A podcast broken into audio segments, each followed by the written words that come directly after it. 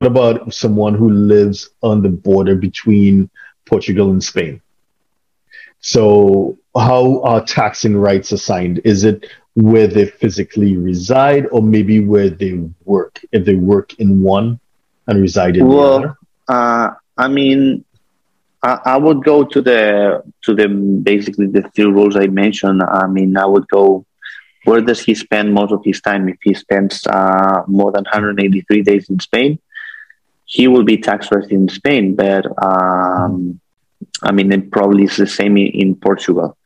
And then if we still don't know uh, if we go from the, like the first rule and we still don't know if it's Spanish or Portuguese tax resident, then we would mm-hmm. go to the second one. Um, where is mm-hmm. his center of vital interest uh, or economic interest? Like, where is he working? Is he working mm-hmm. more in, in Spain or more in Portugal? And then the presumption test, uh, where's his family?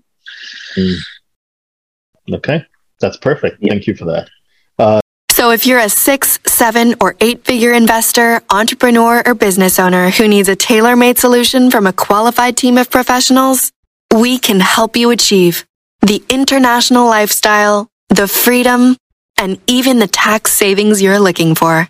Visit us at htj.tax and live that international life.